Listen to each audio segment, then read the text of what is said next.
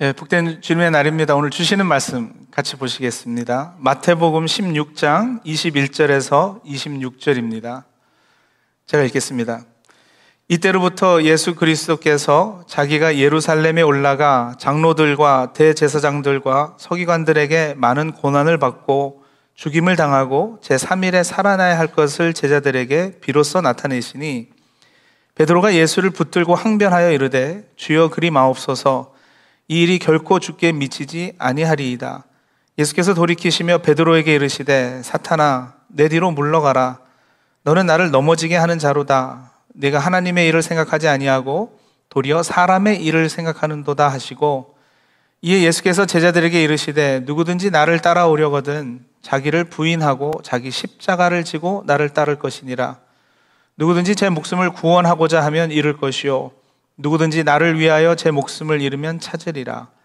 사람이 만일 온 천하를 얻고도 제 목숨을 잃으면 무엇이 유익하리요? 사람이 무엇을 주고 제 목숨과 바꾸겠느냐? 아멘. 잘 몰랐을 때는 신경 쓰지 않고 사용했는데 알고 나니까 자꾸 거슬리는 것이 있습니다. 우리말 부사 중에 너무라는 말과 정말이라는 말이 있죠. 원래 너무는 부정문에 사용하고 정말은 긍정문에 사용했어야 했습니다. 그러니까 예를 들어 힘들다, 피곤하다 이런 표현들은 부정적인 표현들이잖아요. 그래서 그 앞에 너무가 붙어야 했던 거예요. 너무 힘들어요. 너무 피곤하네. 이래야지 아니 정말 힘들어요. 정말 피곤해요는 틀렸다는 거죠.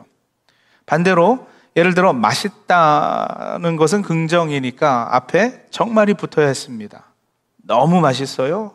이건 틀리는 거예요. 아이가 너무 예쁘네요. 아니죠. 아이가 정말 예쁘네요. 너무 좋아요.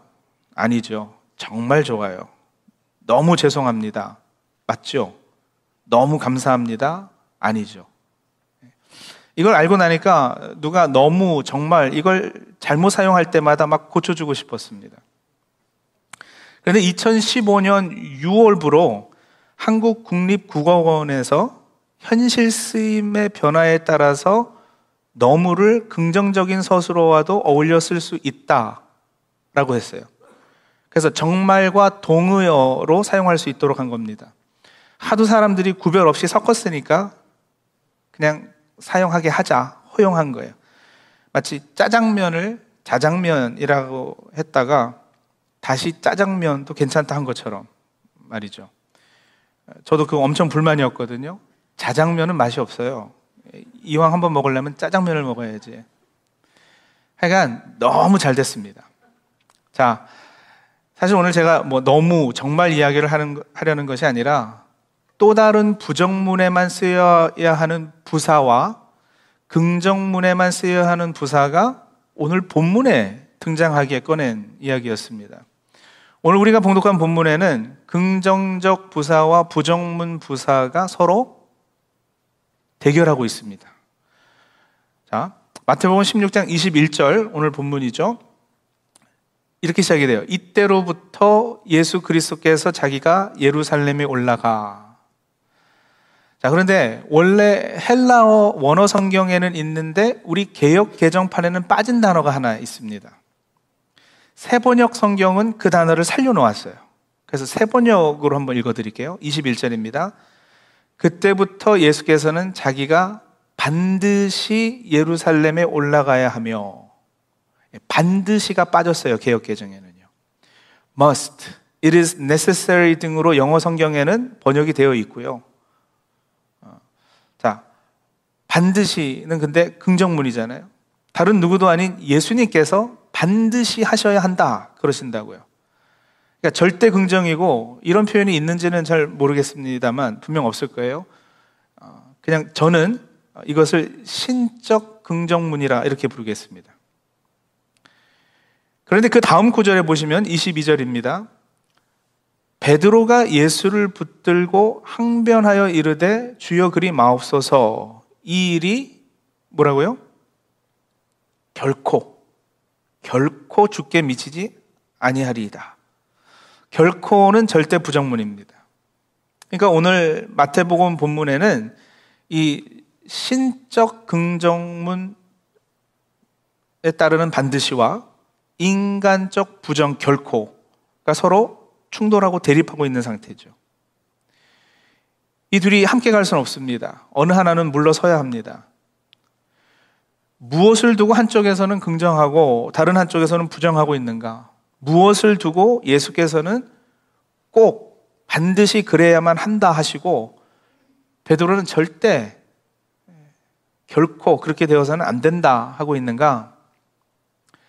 하나님의 일을 두고 그러고 있습니다. 22절 다시 보실까요? 21절이요. 이때로부터 이랬어요. 이때는 어느 때인가? 자, 이제 그걸 알려면 바로 전에 나온 장면으로 우리가 돌아가 봐야 되겠죠. 어, 우리가 조금 올라가서 가지고 계신 성경 13절 위에 보시면 어, 성경책마다 파란 글씨 제목이 아마 붙어 있을 거예요. 제가 가진 성경에는 제목이 이렇게 되어 있어요. 베드로가 예수를 그리스도로 고백하다. 예수께서 제자들에게 사람들이 나를 누구라 하느냐 물으셨고 사람들은 예수님이 세례 요한이라 엘리야라 또 어떤 이는 예레미야나 선지자 중에 하나라 합니다. 이렇게 답을 해요. 그래서 예수께서 제자들에게 그럼 너희는 나를 누구라 하느냐고 다시 질문하시죠. 그때 이제 수제자이고 제자들의 대표가 되는 시몬 베드로가 16절입니다. 주는 그리스도시요 즉 메시아 시라는 거예요. 그리고 살아계신 하나님의 아들이시니이다. 이렇게 대답을 합니다. 21절에 이때로부터는 바로 베드로의 이 고백이 있고 나서부터예요. 그때부터예요. 예수께서 하나님의 아들이시고 그리스도로 고백이 되고 나자 이때로부터 예수께서 21절에 이제 하나님의 일, 하나님의 계획 이런 것들을 제자들에게 알려주시는 거죠. 메시아로서 어떤 일들을 감당하실 것인가를 알려주셨습니다. 그 하나님의 일이라는 것이 21절에 의하면 구체적으로 어떤 것이냐? 예수께서 고난을 겪으시고 죽임을 당하는 것이고 제3일에 부활하시는 것. 이게 이제 하나님의 일입니다. 즉, 십자가와 부활이 하나님의 일입니다. 십자가와 부활이 무엇인가? 우리가 잘 아는 대로 죄사함과 사망을 이기는 것이죠. 우리 인간의 죄를 사해서 하나님과의 관계를 회복해 함이 십자가의 일이고 그래서 죽었던 우리가 이제 하나님의 생명을 덧입고 살게 되는 것. 천국 백성으로 하나님의 자녀로서의 생명력을 가지게 되는 것이 부활의 일입니다. 예수께서는 반드시 이 일을 하셨어야만 했습니다. 그런데 베드로가 결코 안 된다고 가로막고 나서는 거예요. 주는 그리스도요 라는 베드로의 답이 틀렸던 것인가? 아니요. 그 대답이 왜 틀리겠어요? 옳았습니다. 근데 왜 베드로는 하나님의 일을 두고 결코 그렇게 되면 안 된다 하고 있는 것일까? 예수께서 그리스도 메시아라는 베드로의 고백은 옳습니다. 그러나 여러분, 베드로가 당시 가지고 있었던 메시아 개념이 틀렸습니다. 당시 유대교가 기다려왔던 메시아상을 베드로도 그 당시 그대로 가지고 있었는데 당시 유대교 문헌에 의하면 고난받는 메시아에 대한 개념을 유대인들은 가지고 있지 않았다는 거죠. 조롱당하고 수치스러운 죽임을 당하는 메시아는 유대인들이 기다리던 메시아가 아니었습니다. 그들이 기다리던 메시아는 어떤 메시아냐? 이스라엘이 로마의 속박에서 풀려나고 그래서 경제적으로 번영케 되고 그 찬란하고 화려했던 옛날 다윗 왕 때의 영광을 회복해 줄 수 있는 그런 메시아를 기다렸던 겁니다. 다른 열방들이 이스라엘에게 조공을 바치고 그래서 이스라엘의 하나님이 다른 어떤 신보다 능력 있고 위대함을 드러내 줄 수 있는 메시아. 그래서 이 메시아는 종교적 영역뿐 아니라 정치적으로도 이스라엘을 현재의 비참함에서 건져낼 그런 인물이었던 것입니다. 근데 베드로가 철저히 메시아로 믿고 고백하던 예수께서 지금 고난 겪을 것을 말씀하시고 죽어야 한다고 말씀하시는 거잖아요. 베드로로서는 이게 충격적인 발언입니다. 긍정적 승리인 부활에 대한 언급은 아마 귀에 들어오지도 않았을 거예요. 분명 부활도 말씀하셨는데 고난당하고 죽는다는 이야기만 먼저 이렇게 듣고 앞이 캄캄해졌을 거예요. 베드로는 메시아가 죽어야 한다는 것을 받아들일 수 없었습니다. 죽음은 메시아로서 실패요, 패배지 승리일 수 없다고 생각했을 거예요. 우리가 베드로를 지극히 자기 어떤 입신 양명과 욕심만 차리는 개인주의적 인물로 볼 수도 있고 나라를 사랑하고 어, 민족을 아끼던 민족주의자로 볼 수도 있습니다. 아니 둘 다였을 수도 있고요. 성경은 베드로와 제자들에게 이 두 가지 성향이 다 있다고 말하잖아요.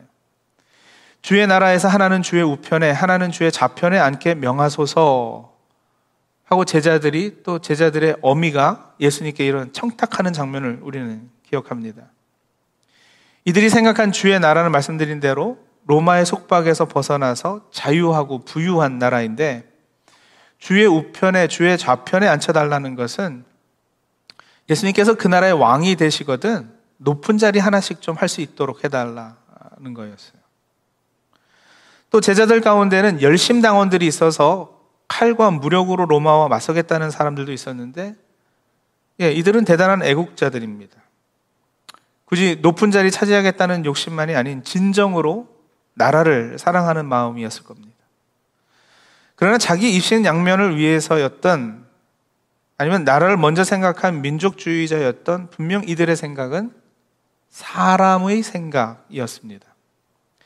베드로는 분명 메시아를 고백하고 믿었지만 자기 스스로 만들어낸 가상의 메시아, 자기 꿈과 계획을 이루어 줄 메시아, 자신의 야망, 그것이 개인적이든 국가적이든 그 야망을 만족시켜 줄 메시아를 믿은 거지 하나님께서 세상을 사랑하사 이 땅에 보내셔서 자기 목숨을 대속물로 내어주시고 죄와 사망을 없이 하셔서 택하신 백성을 구원하시는 그런 메시아를 믿은 것은 아니었던 겁니다.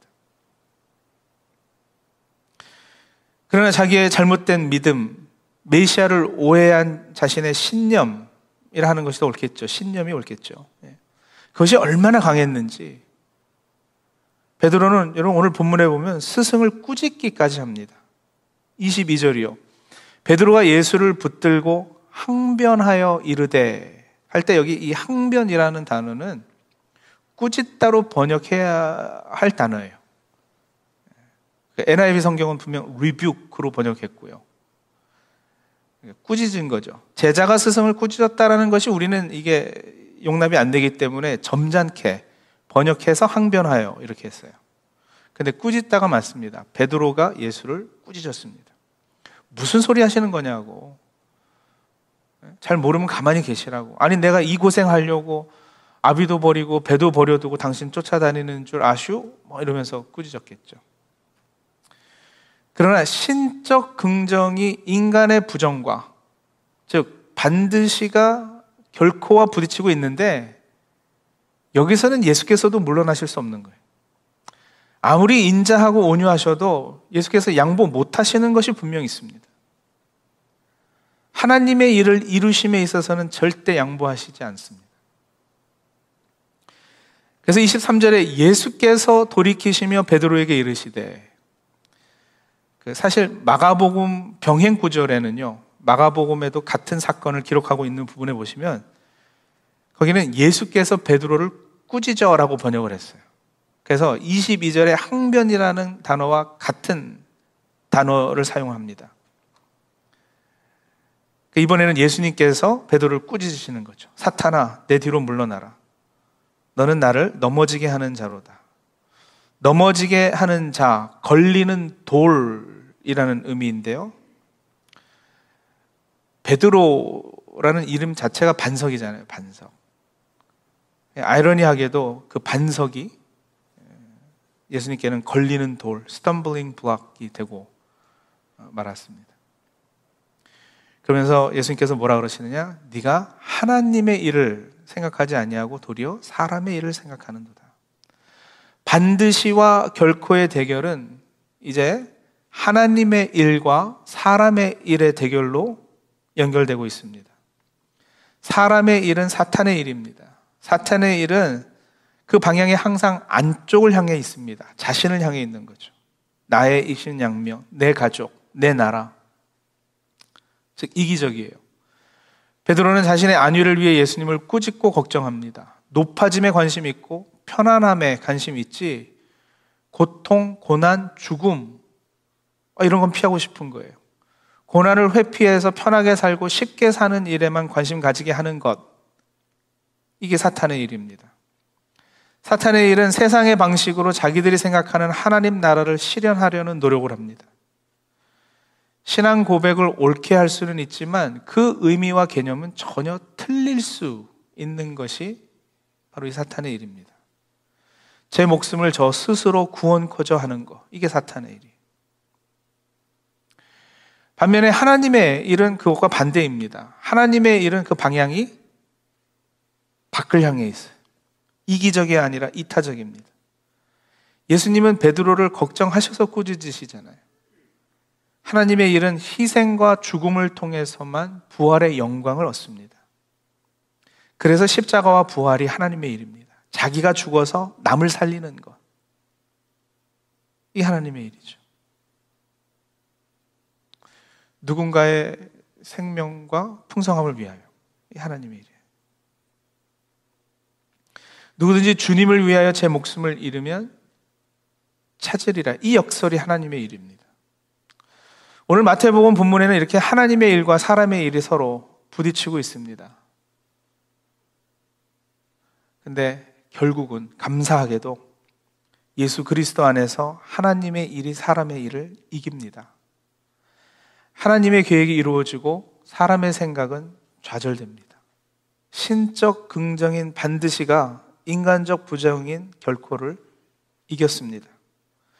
베드로에게 예수님께서는 그러한 사람의 일을 버리라고 명령하고 계십니다. 그 방법도 알려주고 계세요.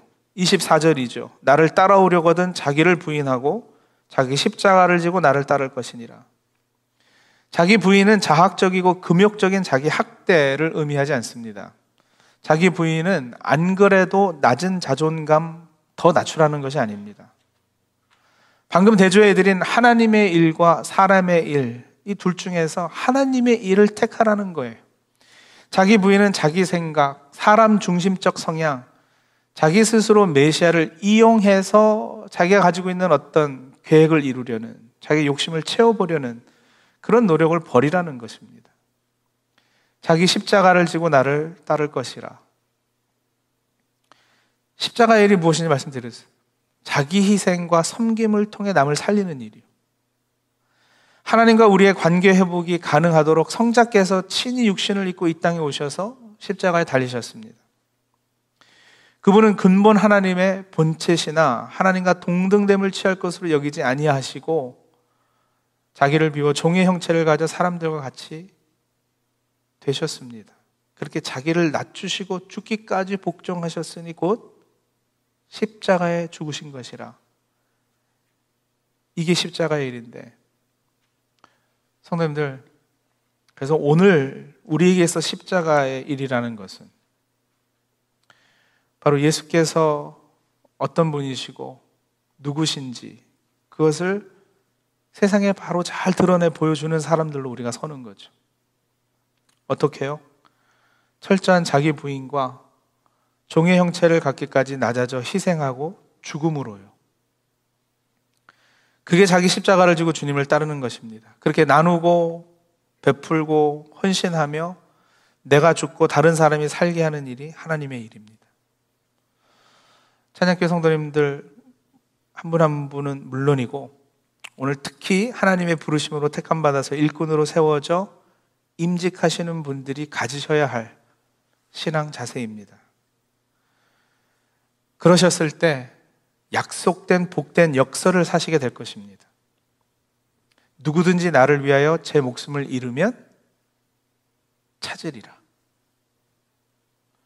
참 생명을 얻는 유일한 방법은 주님을 위하여 제 목숨을 잃는 것. 이거밖에 없는 그러면 목숨을 찾으리라. 생명을 얻을 것이라. 주님께서 해주신 약속이에요. 주님께서 해주신 약속은 주님께서 반드시 지키십니다.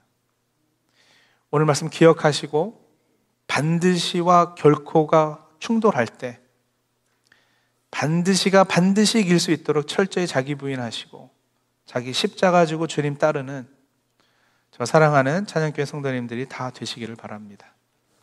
같이 기도하겠습니다.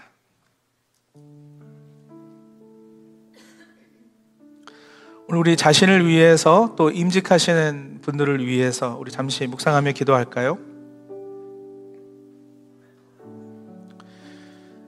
사람으로서 하나님의 일을 맡아 해야 합니다. 그러려다 보니 가끔 사람의 생각, 사람의 마음, 사람의 일이 앞서기도 하죠. 하나님의 일보다. 반드시와 결코는 그래서 아주 자주 충돌합니다. 네, 그때마다 오늘 주신 말씀 기억하고 자기 자신을 부인하고 십자가를 지고 주님을 따르기를 결단할 수 있는 우리 모두가 되어야 할 것입니다. 우리 특히 임직하시는 분들 위해서도 꼭 기도해 주십시오. 반드시와 결코가 부딪힐 때 네, 반드시가 이길 수 있도록 주님 우리 임직자들과 함께 해 주옵소서. 사람의 일을 내려놓고 하나님의 일을 잘 감당할 수 있도록 도와주옵소서. 사람으로서 하나님의 일을 해야 되기 때문에 사람의 힘으로 하지 않고 하나님 공급하시는 능력으로 감당할 수 있도록 도와주옵소서. 이제 그렇게 같이 기도하겠습니다.